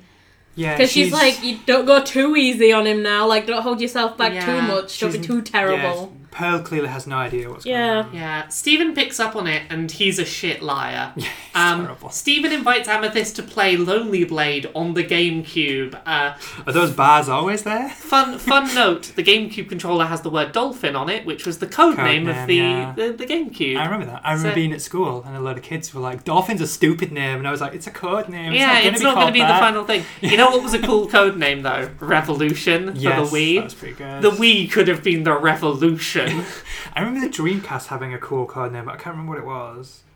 Was it something? Was it Neptune or something? It's usually like planetary ones for them. Yeah, can't remember. Steven lets Amethyst win. It's like, oh, I've been practicing months for that combo, and you just did it first time, and Amethyst sees straight through it. Well, it's also. They play the same character, which is the kind of significance of them being even in everything they do again. Yeah.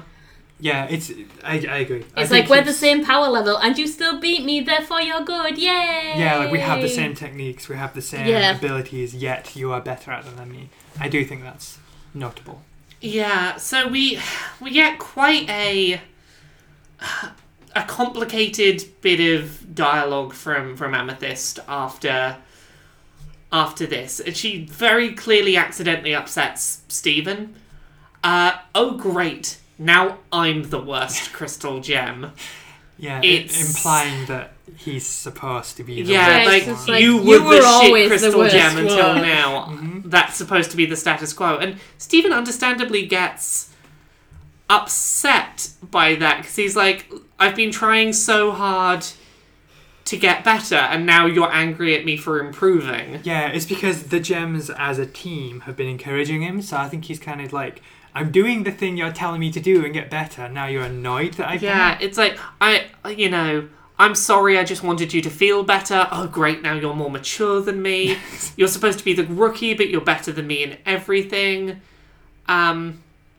Steven's response is, I thought you guys wanted me to be strong, and now you're mad at me.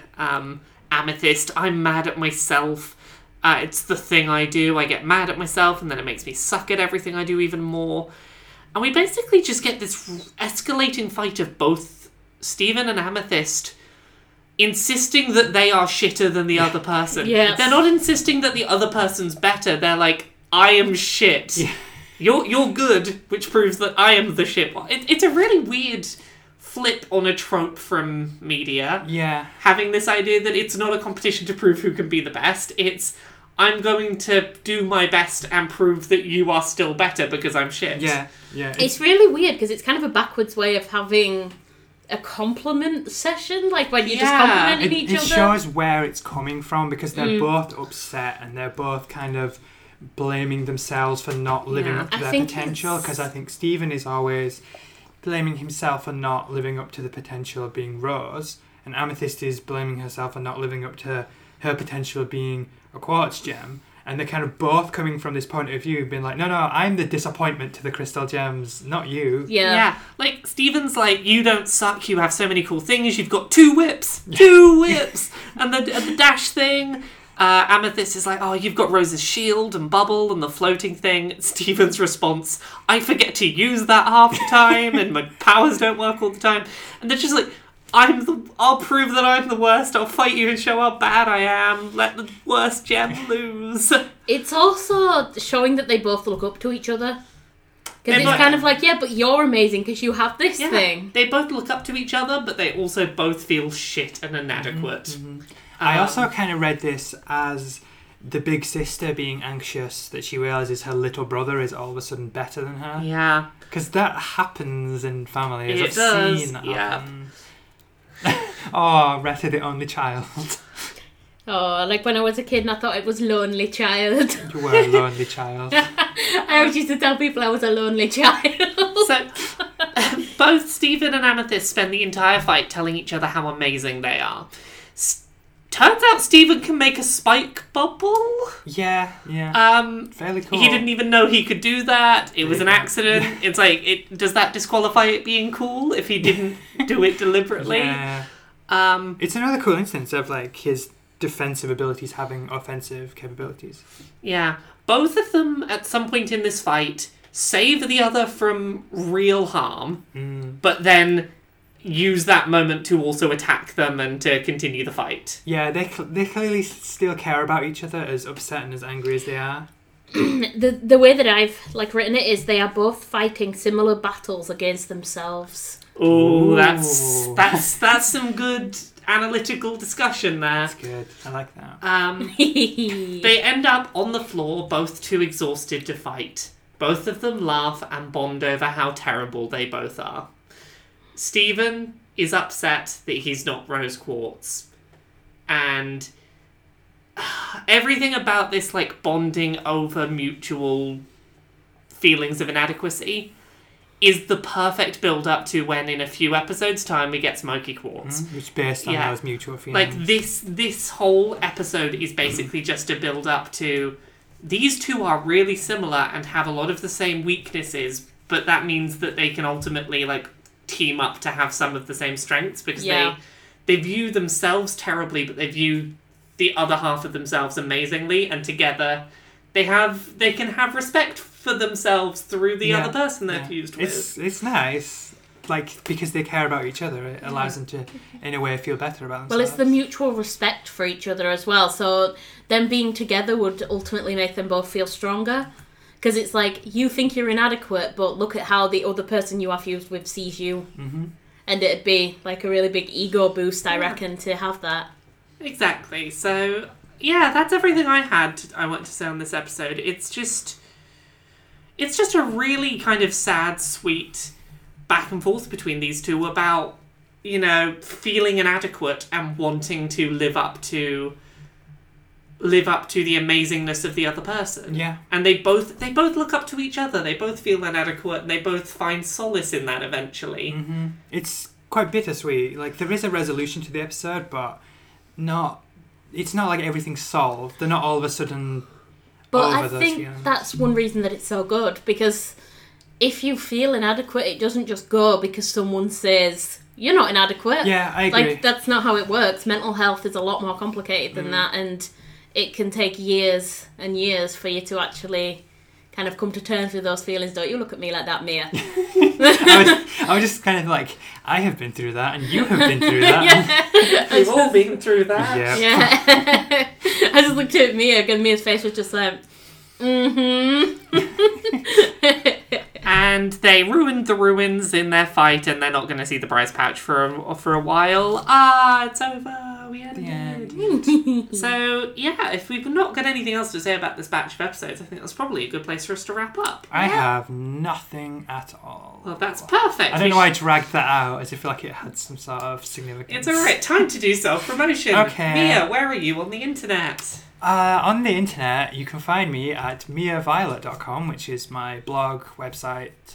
I am also on Patreon at patreon.com/MiaViolet, where there is now video content and actual content for backing me. So, you don't have to just back me out of generosity anymore. You actually get something out of it. And I'm also on Twitter at OhMiaGod. And Rata, where are you on the internet? I'm Super Rata pretty much everywhere. Just type that in, you'll find me. Are you taking a leaf out of my book and doing the pretty much everywhere? Mm. I like how I do this big long kind of it's here and it's here and it's here, and Ref is it's here, it's a thing. Well, I don't have Patreon and I don't really give out my website because I don't consider it good enough yet. You're on Twitter at SuparRaytar, Suparratar. That one. That's the one. I'm Laura K. Buzz pretty much everywhere. Laura K. Buzz on Twitter, YouTube, Patreon, all those kind of things. Thank you very much for listening. We'll have another episode for you again next week. Bye.